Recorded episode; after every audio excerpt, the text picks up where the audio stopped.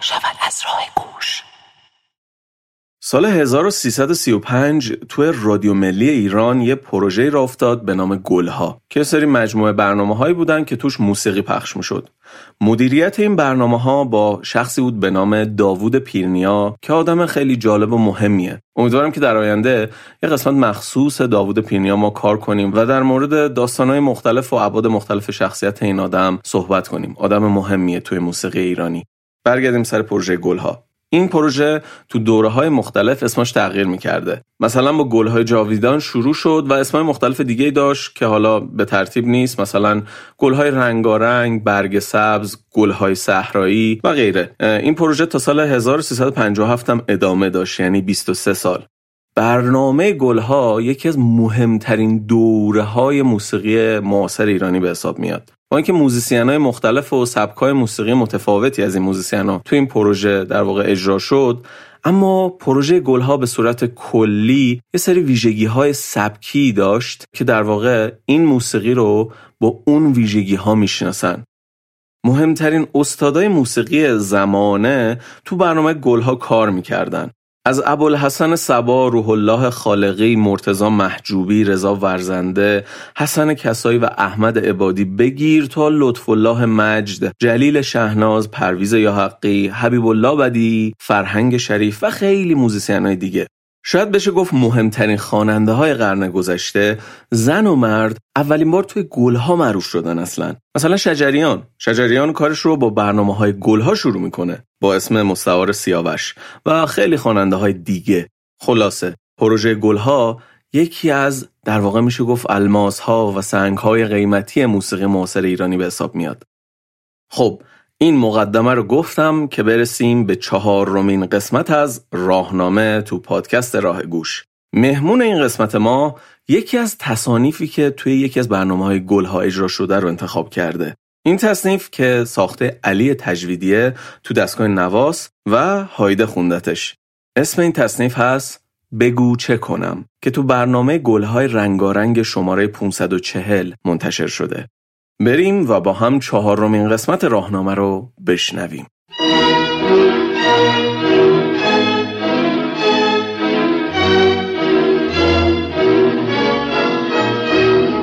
سلام من اشکان شهریاری هم و این قسمت 16 همه پادکست راه گوشه ما در پادکست راه گوش به موضوعات مختلفی مربوط به موسیقی و به ویژه موسیقی در ایران می‌پردازیم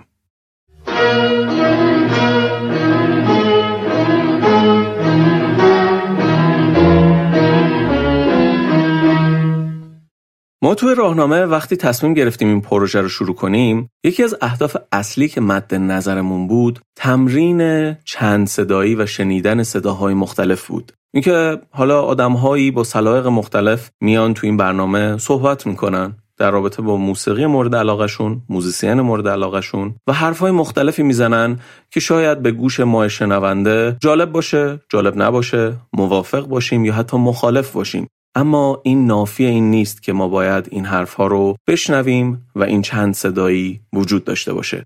راهنامه در واقع تمرینیه برای شنیدن صداهای مختلف. تمرینی که ما باید توی جامعهمون بکنیم. ما داریم به سهم خودمون به قسمت فرهنگی این تمرین رو با هم انجام میدیم. خب موزیسیانی که تو این شماره برامون حرف می‌زنه اسمش هست دلارا ابراهیمی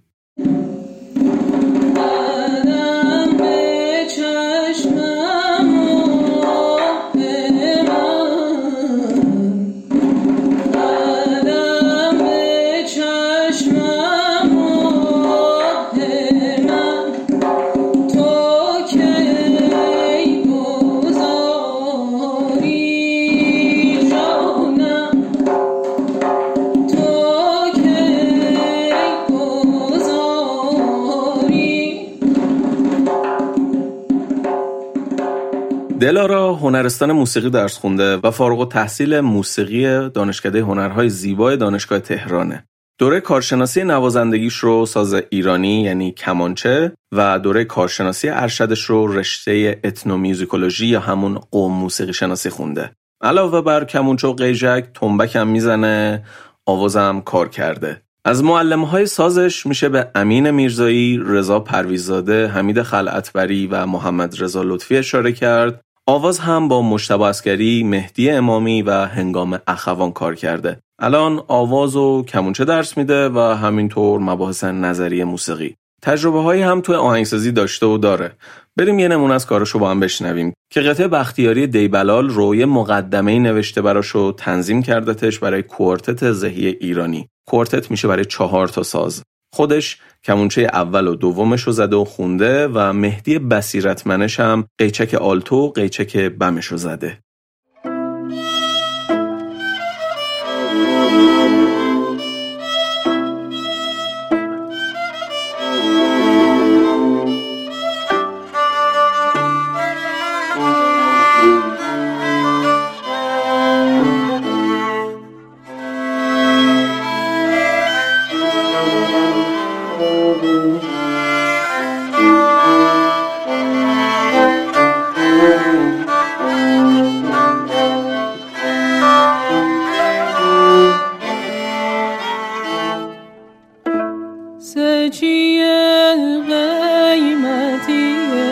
Oh.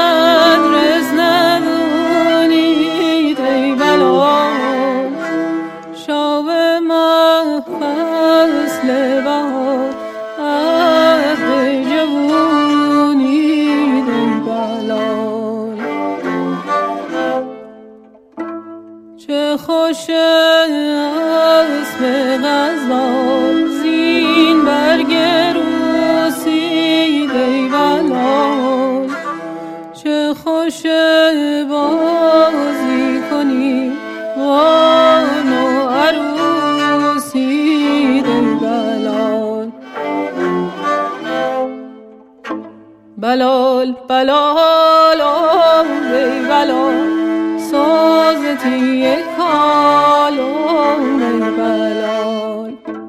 بلال بلال ای بلال علم و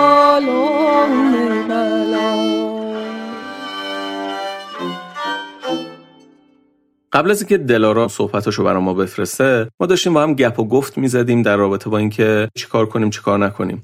و یه جایی از این صحبت ها انقدر دلی و جالب بود که ما خواستیم قبل از اینکه بریم سراغ توضیحات اصلی دلارا اون گپ و گفت رو با هم بحث بشنویم. برای من خیلی شور و شوق زیادی بود. اصلا راجع به چیزی صحبت کنم که خیلی بهش فکر کردم. و دوست داشتم بگم چرا چرا سوسن دوست دارم؟ چرا هایده برای من. یه بخش مهمی از موسیقی کلاسیک معاصر ایرانه و چقدر در حقش ظلم شد به نظر من توی جمهوری اسلامی. نه به لحاظ اینکه از ایران رفت نه. به لحاظ اینکه کسانی که در ایران بودن بهش خیلی کم لطفی کردن.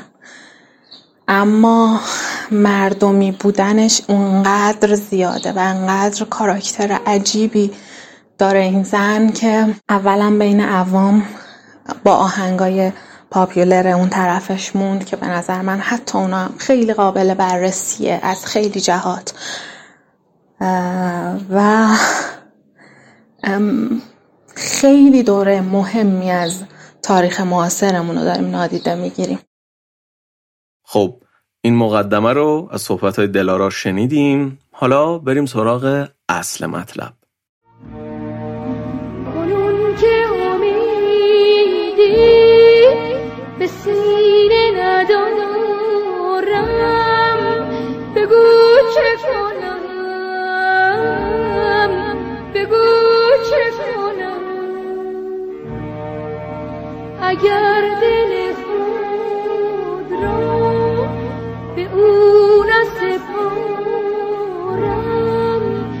بگو چه کنم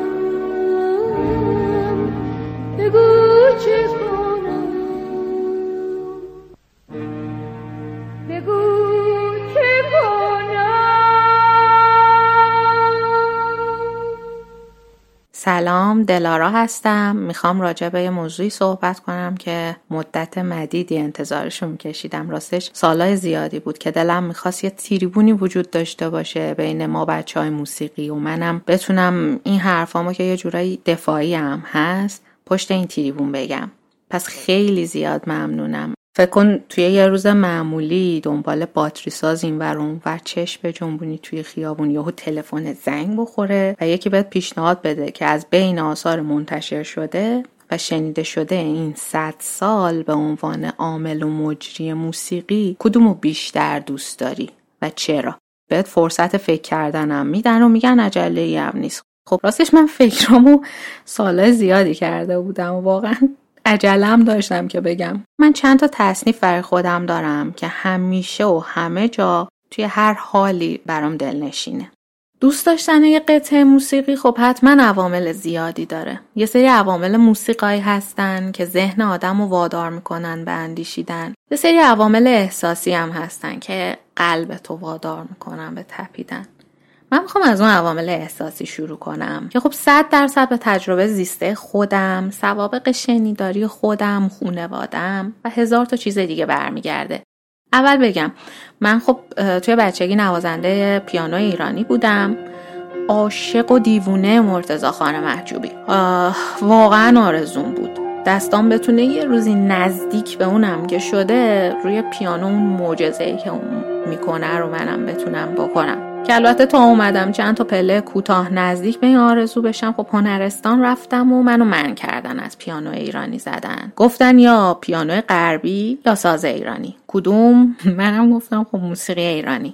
بعدم پیشنهاد دادن که کمونچه بزنم و اینطوری شروع شد دیگه. یعنی ماجرا تغییر کرد. راستش من هیچ وقت برام این فراق عادی نشد. یعنی هیچ وقتم نفهمیدم که چرا پیانو ایرانی نه. عاشق بودم دیگه. حالا تو به عاشق هزار تا دلیل منطقی بگو. نمی‌فهمه به ندرت میشه کسی رو پیدا کرد که بگه من فلان ساز رو دوست داشتم. کارم کرده بودم رفتم هنرستان. همون ساز محبوبم رو ادامه دادم.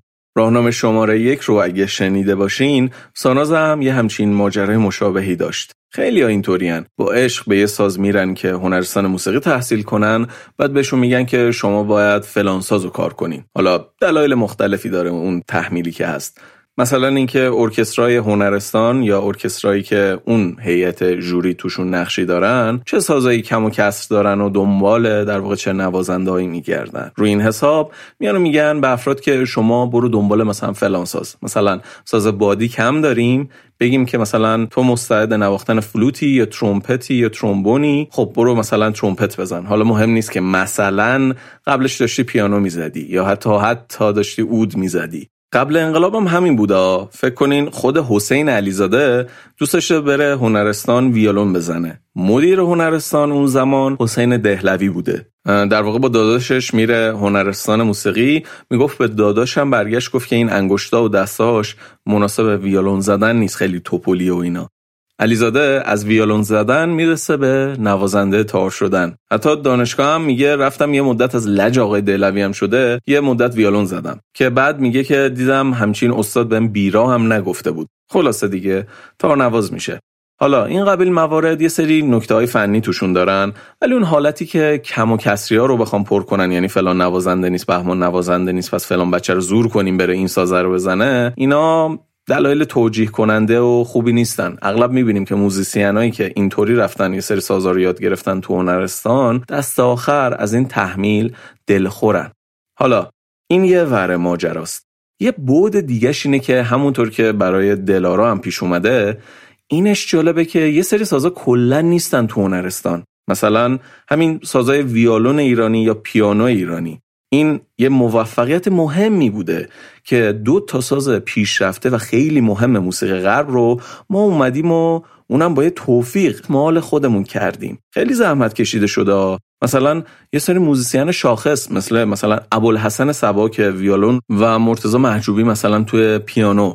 غیر قابل انکار این موفقیت و این میزان از ایرانی شدن از اون سازه اون ساز از غرب و موسیقی غربی اومده و انقدر بومی شده.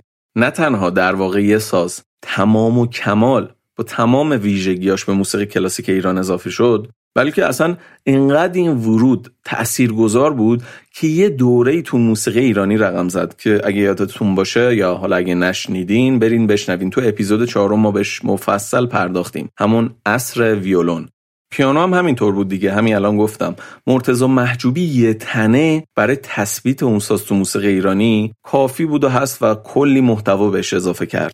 ردیفش چند سال پیش برای پیانو ایرانی هم منتشر شد.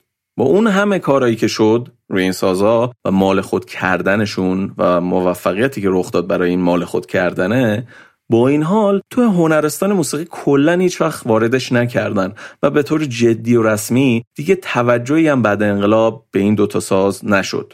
و نکته تکمیلی این قضیه در مقابل فرهنگ ما فرهنگ هنده که هر سازی رو از غرب گرفت مال خود کرد و کل اون فرهنگ هم پذیرفتنش. یعنی الان گیتار هندی ویولونسل هندی ترومپت هندی کلا اینجور سازا هستن و با اون مختصات موسیقی هندی نواخته میشه. حتی گاهی نوع زدن اون ساز متفاوته با اون چیزی که تو حالت کلاسیک هست. و هیچ وقت هیچ کسی هم تو اون فرهنگ نیومد بگه که مثلا بعد ما گیتار رو اینجوری می‌زنیم نزنیم ولش کنیم مثلا کسر شعن از اینجور حرفا. ولی این نگاهه به شدت توی فرهنگ ایرانی غالب شد و باعث شد همیشه به چشم ضعف ببیننشون.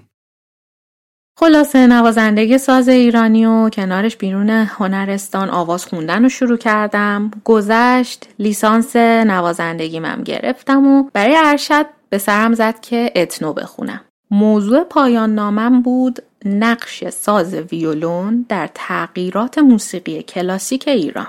چیزایی راجع به اون دوره توی من به وجود اومد که ناراحتم می‌کرد این بود که یه دوره از موسیقی ایرانی به طور کلی نادیده گرفته میشه. دوره پهلوی که شروع موسیقی پاپیولر هم از اینجاست یه سری ویژگی هایی داره. یه سری زرافت هایی داره که موسیقی کلاسیک ایرانی توش از قبل و بعد خودش کاملا متمایز میشه. اما اصلا بهش پرداخته نشده نمیشه. و خب منم کلا آدمیم که به اون جاهایی که حقش یه ذره حس می‌کنم پایمال میشه بیشتر اهمیت میدم و سماجت می‌کنم سرش.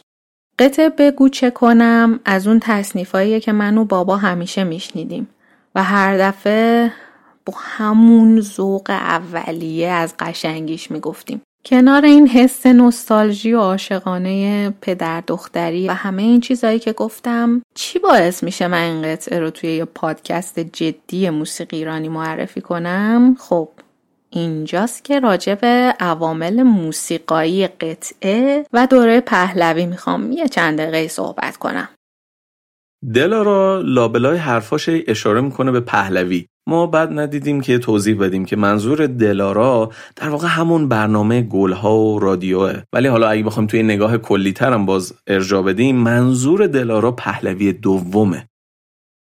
اولین موضوع مسئله زنده بودن و جاری بودن موسیقی پهلویه. هم به لحاظ آهنگسازی و برخورد با موسیقی و هم به لحاظ شعر و برخورد مصنف و شاعر با کلمات. زیست شاعر و موسیقیدان در جوار هم عامل مهم ویژه دوره پهلویه. یعنی موسیقیدان همیشه با شعرای ارتباط نزدیک دارن و اهل ادب هستن. شعرا هم موسیقی شناس جدی محسوب میشن. من فکر می‌کنم این از زمان شکستن دیوارهای دربار شکل می‌گیره. یعنی از زمانهای درویش خان.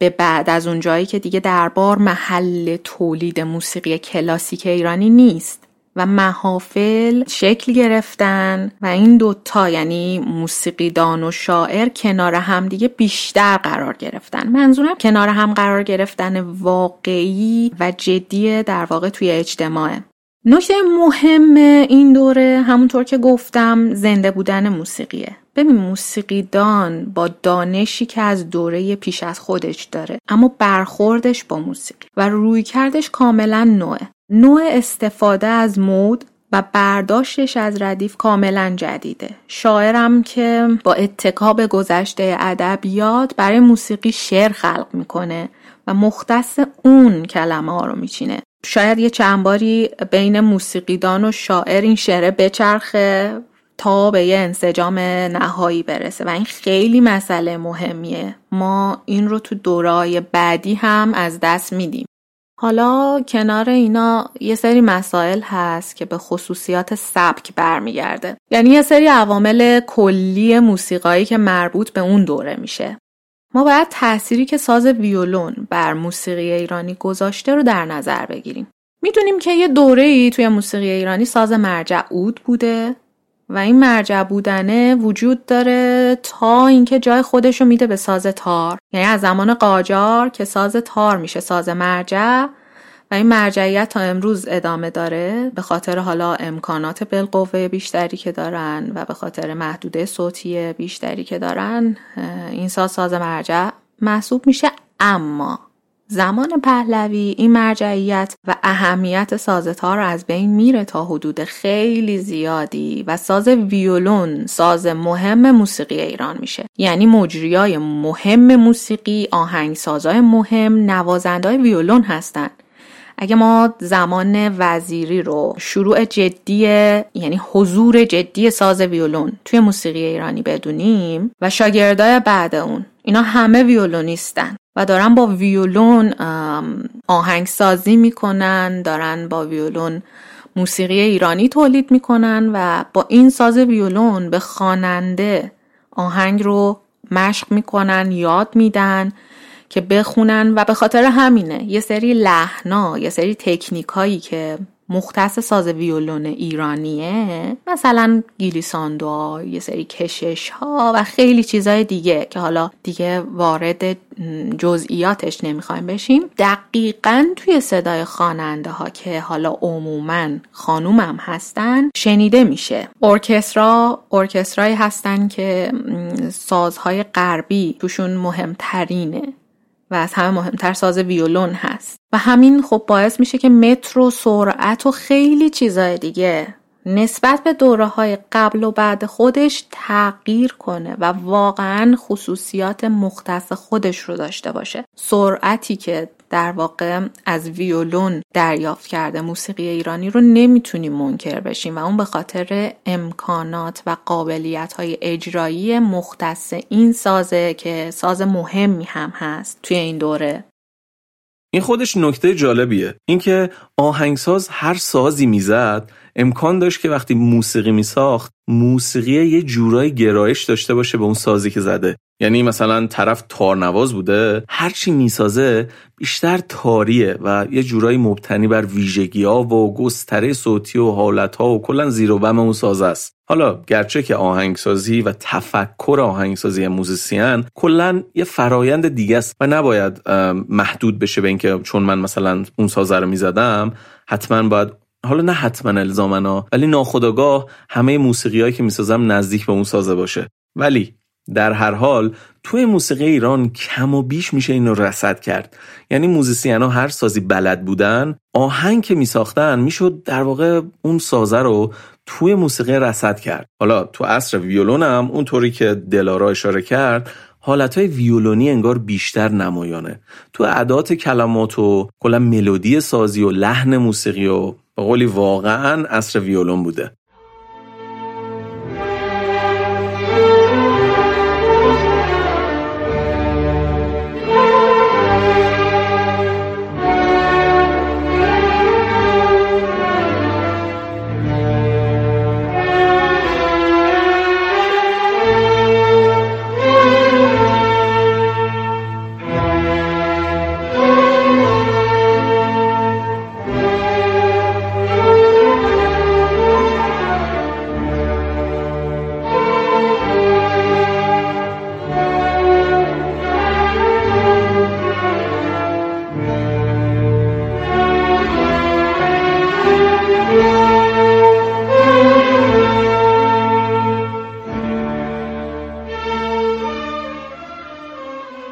چیزی که قبلش هم راجبش اشاره کردم نگرش مودال موسیقیدان هم هست. موسیقیدان پهلوی خیلی نگرش جالبی به مود داره. ردیفو می‌دونه می‌شناسه اما جملاتی که می‌سازه برخلاف دوره بعد خودش خیلی شبیه به ردیف نیست. و این مرجعیت ردیف میرزا عبدالله که البته جدیدم هست از حفظ و اشاعه نمی‌دونم و نمی‌فهمم چرا انقدر معکدن این مرجعیت برش تاکید شده. اینا خودشون ردیف خلق می‌کردن و به شاگرداشون همون ردیف خودشون رو درس می‌دادن. و این یعنی ردیف اون انجمادی که الان داره رو نداشته. همه چیزایی که گفتم چیزایی هست که موسیقی اون دوره رو برای من متمایز می‌کنه. که میشه حالا ساعت ها راجبش البته صحبت کرد و بحث کرد اما به همین اکتفا می‌کنیم که حوصله سربرم نشه.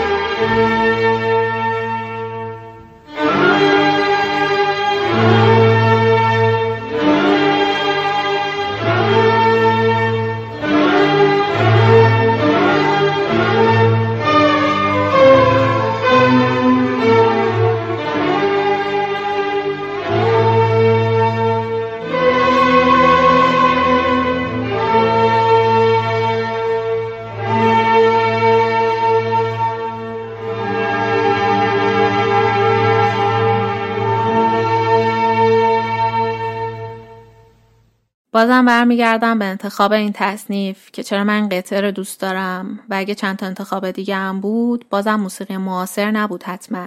معاصر منظورم از حفظ و اشاعه به این طرفه. یا بهتر بگم موسیقی 44 5 سال اخیر. ما با یه نوعی از دیکتاتوری توی موسیقی مواجه میشیم. یه نوعی از جبر.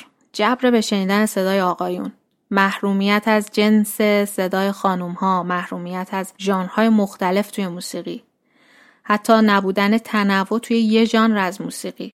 اجازه به موسیقی پاپیولر ندادن که این به نظر من فاجعه بود و فاجعه به بار آورد که واردش نمیشم. حالا علاوه بر این ما مجبور شدیم به شنیدن یک نوع خاص از موسیقی که به عنوان مرجع دیگه باید میپذیرفتیمش و برخورد موسیقیدان با اون به عنوان یه امر عادی نبود. به عنوان یه چیز خیلی مقدسی بود که اجازه دست بردن توی کلمه هاشو نداشتی. بدون ذره مبالغه تمام سالهای تحصیل من و دوستام توی هنرستان و دانشگاه با یه نوعی از ترس همراه بوده. ترس از تخطی کردن ترس از لذت بردن که یه مجازات معنوی انگار همراهش بوده. محروم کردن ما رو از لذت بردن. از هر نوع لذتی. لذت بردن از موسیقی انگار موسیقی رو تنزل بده. اصلا وارد یک دسته دیگه از موسیقی بشی. موسیقی مطربی یا مردم پسندش می‌کنه اگر لذت ببری ازش. در حالی که اینطوری نیست. یه موسیقی خوب می‌تونه تمامی اینها رو داشته باشه. می‌تونه لذت بردن رو هم همراهش داشته باشه. گفتم محروم شدیم از تنوع. توی ژانر.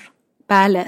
ما فقط یه نوع موسیقی داشتیم یه نوع آواز داشتیم و شنیدیم. منکر نمیشم به قایت لذت بردیم از این نوع از موسیقی و قطعا قدردان زحمات اون یک دسته موزیسین و اون یک دسته آوازخون هستیم. اما نوع دیگه از آواز به میون نبوده. نوع دیگه از تحریر بندی نوع دیگه ای از جمله بندی نوع دیگه ای از جنس صدا به میون نبوده. حالا کنار اینها اصلا خانوم ها حضوری ندارن به عنوان خواننده. و در کنار همه اینها به نظر من یه اتفاقی که میفته اینه که موسیقی و موسیقیدان ارتباط خودش رو با زمان خودش قطع می‌کنه.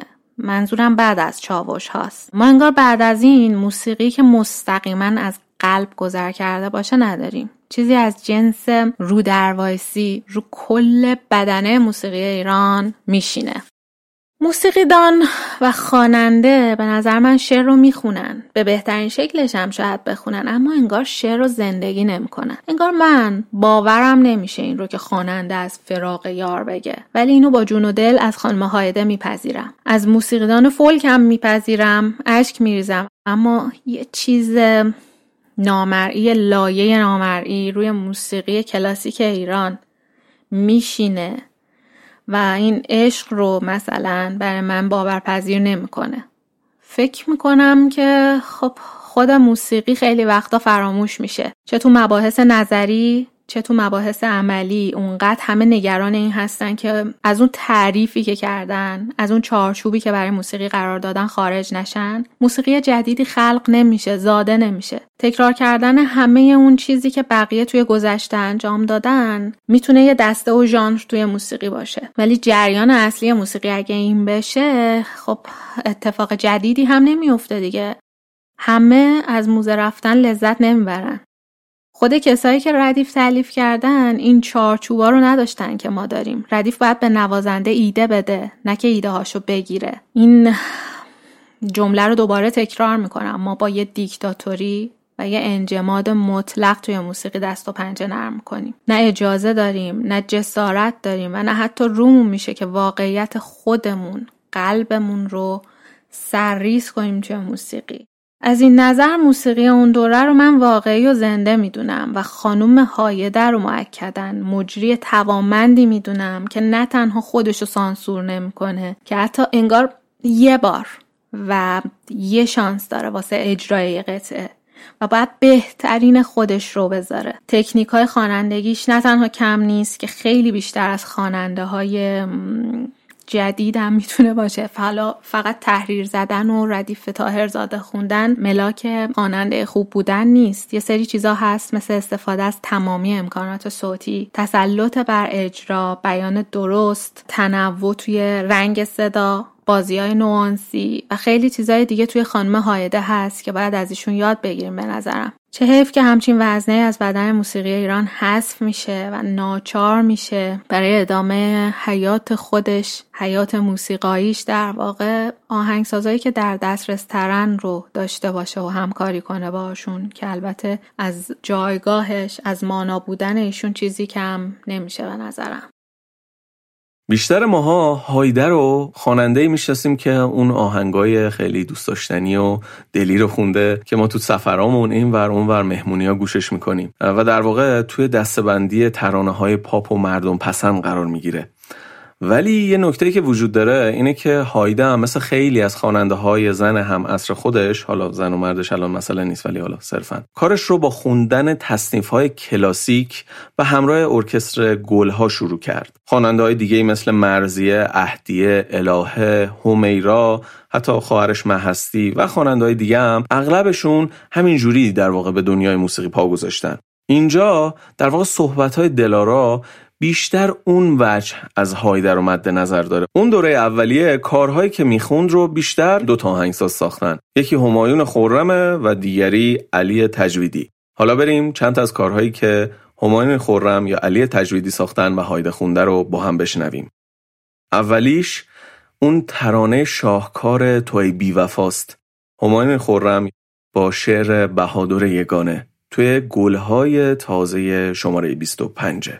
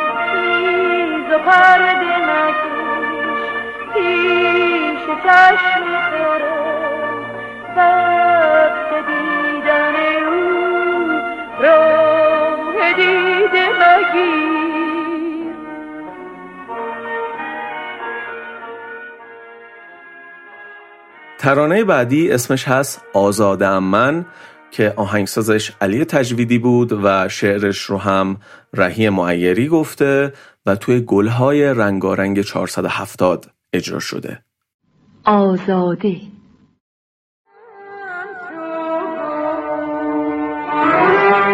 شادم که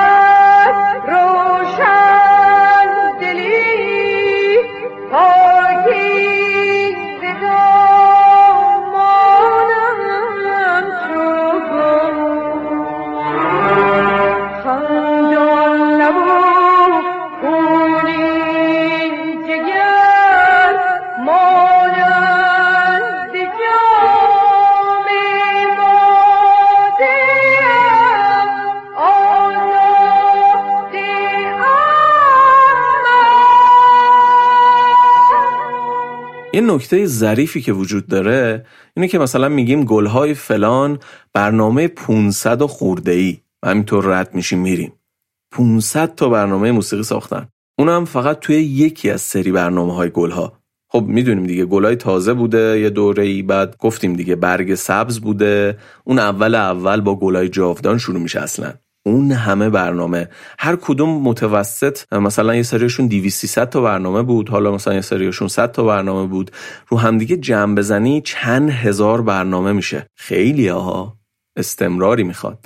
حالا دوره آخر برنامه گلها رو هم در نظر نگیریم چون یه سری نقدا بهش وارد بود. یه سری از استادا رفتن باز دوباره دعوت شدن و حالا بعضی معتقدن که اون دوره یه ذره سطح کیفی برنامه اومده پایین. حالا اون نقدا رو اگه بذاریم کنار ولی به طور کلی مابقی سالها بلکه حالا دهه هایی که این برنامه تولید می شده حالا هر روز توجه دارین؟ هر روز مردم داشتن این موسیقی رو میشنیدن. برنامه ها اغلب کار شده و با کیفیت بودن. وقتی صحبت از کیفیت می‌کنم فکر کنین فقط توی گلهای رنگارنگ از بین حدود 600 تا برنامه اون لابلا یه دونش. اونم نه چندان معروفش. انتخاب یک موزیسین متولد 1372 شده. اثر بعدی اسمش هست رفتم. یه ترانه قصداریه توی دشتی که خوبم شنیده شد و معروف شد. آهنگسازش هم باز تجویدی بود و ترانه سراش نواب صفا. توی گلهای رنگارنگ 548 اجرا شد.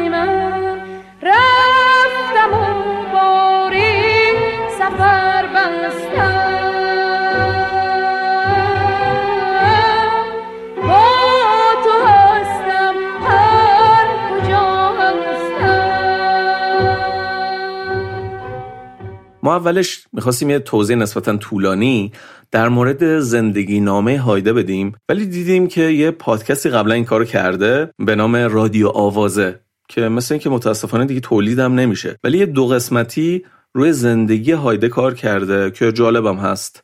توی توضیحات پادکست می‌ذاریم و اگه خواستین برین گوشش کنین. توضیح کوتاه یا به قولی ویکیپدیایی در مورد زندگی علی تجویدی بدیم. حالا صحبت از ویکیپدیا شد. یه سنت خیلی خوبی رو علی بندری از قبل پایه‌گذاری کرد و اونم این بود که با آدما بگه که صفحه ویکیپدیا فارسی سری از مطالب رو اگر غنی نیست برن غنی کنن و محتواش رو بیشتر و معتبرتر کنن. ما هم پیرو این سنت خیلی خوب. دوست داریم که از این به بعد شما رو دعوت کنیم به اینکه اگر وقتش رو دارین و اگر اطلاعاتش رو دارین مخصوصا این موزیسین هایی که ما نام می‌بریم از آدمای بزرگی مثل ابوالحسن صبا گرفته تا بقیه. مثلا توی قسمتی صحبت شاپور حاتمی شد. اصلا فکر کنم تا قبل از اینکه ما در موردش صحبت کنیم کمتر آدمی اسمش رو شنیده بود. حتی این آدم ها هم. یک صفحه ویکیپدیای غنی داشته باشن. بد نیست. به هر حال اطلاعاتش هم معتبر باشه. مثلا الان تو همین صفحه ویکیپدیای علی تجویدی یه سری از اطلاعات اصلا اشتباهه و حالا به طبع بد نیست که این اتفاق بیفته. این رو به نوعی لطفی به راه گوش و موسیقی ایرانی و فرهنگ ایرانی بدونید. اینکه صفحه ویکیپدیا فارسی بعضی از این مطالبی که ما میگیم رو بازنویسی کنین و قنابش ببخشین. و اگر این کار رو کردین ما رو هم در جریان بذارین. ما با کمال میل این رو به اطلاع بقیه میرسونیم. خب برم سر علی تجویدی. علی تجویدی متولد سال 1298 شمسی توی تهرانه.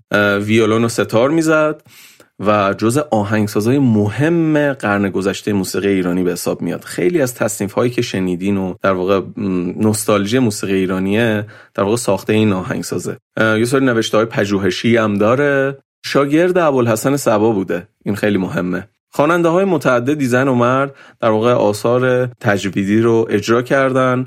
تو صدرشون میشه گفتش که هایده و همیرا بودن که حتی بعضی معتقدن که در واقع شاگردای تجویدی بودن این دوتا. بند خدا بعد از انقلاب از ایران نرفت و خب به تب اون اتفاق منحوسی که برای خیلی از موزیسین بعد از انقلاب افتاد برای علی تجویدی هم رخ داد. فعالیتش کمتر شد و دیگه همینجور قطع و وصل موسیقی درس می‌داد و یه سری کارهای تعلیفی می‌کرد. و توی 86 سالگی یعنی سال 1384 شمسی به دلیل سرطان درگذشت. و حالا برسیم به همون تصنیفی که دلارا انتخاب کرده که اتفاقا توی همکاری های تجویدی و هایده به نسبت کمتر شنیده شده. توی دستگاه نواست که باز نوا هم تو اون دوره به نسبت مایه ها و دستگاه های دیگه کمتر کار می‌شد.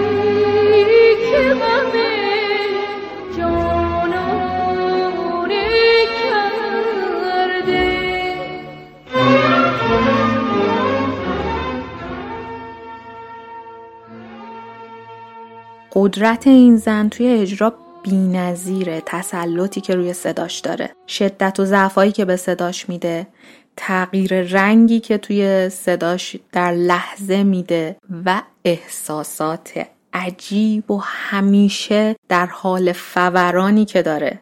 من شبیه به خانم هایده توی هیچ زن و مردی توی هیچ دوره از موسیقی ایران ندیدم و به نظرم این زن تکرار شدنی نیست. تمام صحبت هایی که راجع به موسیقی دوره پهلوی به صورت عمومی کردیم به صورت خاص توی قطعه هم قابل شنیدن هستن. مثلا برخورد مصنف با مود کاملا برخورد نوعی هست. ما کلیشه ها و ملودی الگوهایی که توی ردیف قاجاری بعد از این دوره زیاد میشنویم توی قطعات توی این قطعه به اون شکل نمیشنویم. انگار که برای تمام قطعه آهنگ سازی شده کاملا. و این یکی از ویژگی های مهم این تصنیف و البته تمام تصنیف های آقای تجویدی هست. ره برده.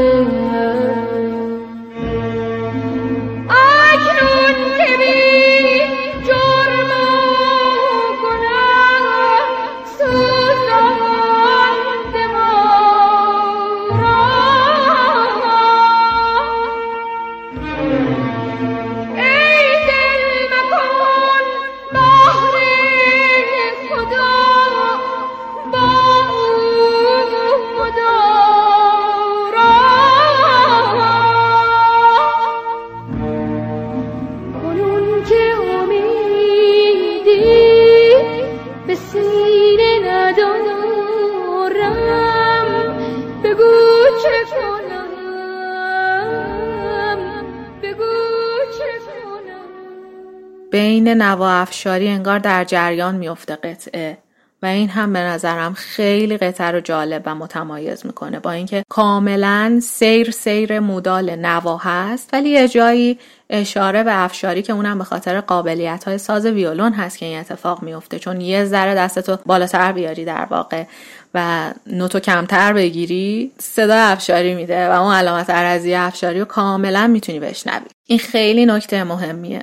تصور کنید که یه مصنف بیاد ملودی مدلا رو کنار بذاره با شیطنت متغیر افشاری بیاره ولی نهایتا فرود رو جایی بذاره که نوا میشینه. این دقیقا کاریه که آقای تجویدی می‌کنه.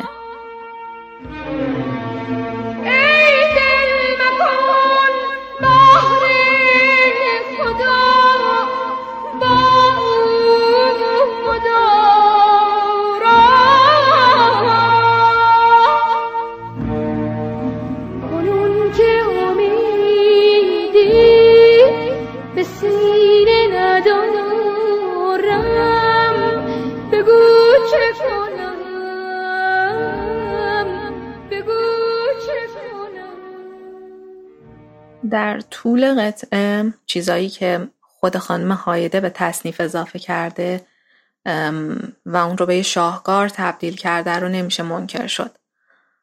اون زیر و بمی هایی که خانم هایده به راحتی انجام میده اون شدت و ضعفایی که به صداش میده.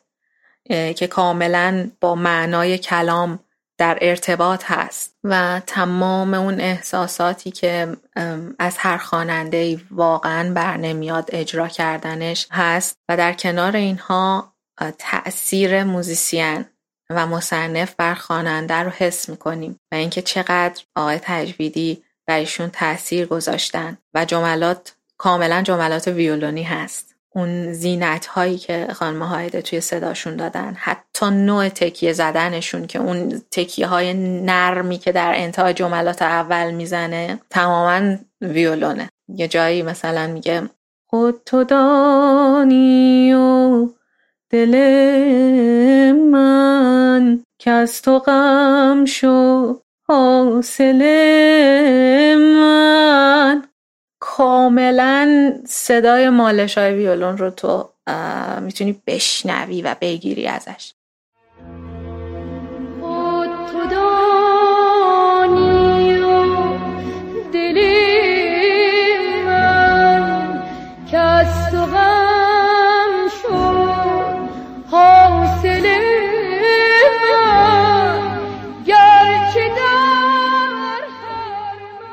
یه جمعبندی راجع به صحبتی که کردم بکنم موسیقی تجویدی. و این تصنیف برای من نماد در جریان بودن موسیقی و زنده بودن موسیقی ایرانیه. چیزی که توی این دوره در واقع توی دوره معاصری که داریم زندگی می‌کنیم من کمتر حسش می‌کنم و همیشه ازش شکایت دارم. اجرای موسیقی بدون اینکه تجربه زیسته خودت و هرچی از زندگی اصلا می‌دونی رو درش دخیل نکنی به نظر من توی روح آدمی کارگر نمیشه. خیلی خیلی ممنون. بسیار خوشحالم که خودم رو در جمع شما می‌بینم و خیلی خوشحالم که به هر صورت برنامه که سالهاست انتظارش داشتم که در جمع مردم باشیم و این کار خوشبختانه انجام گرفت.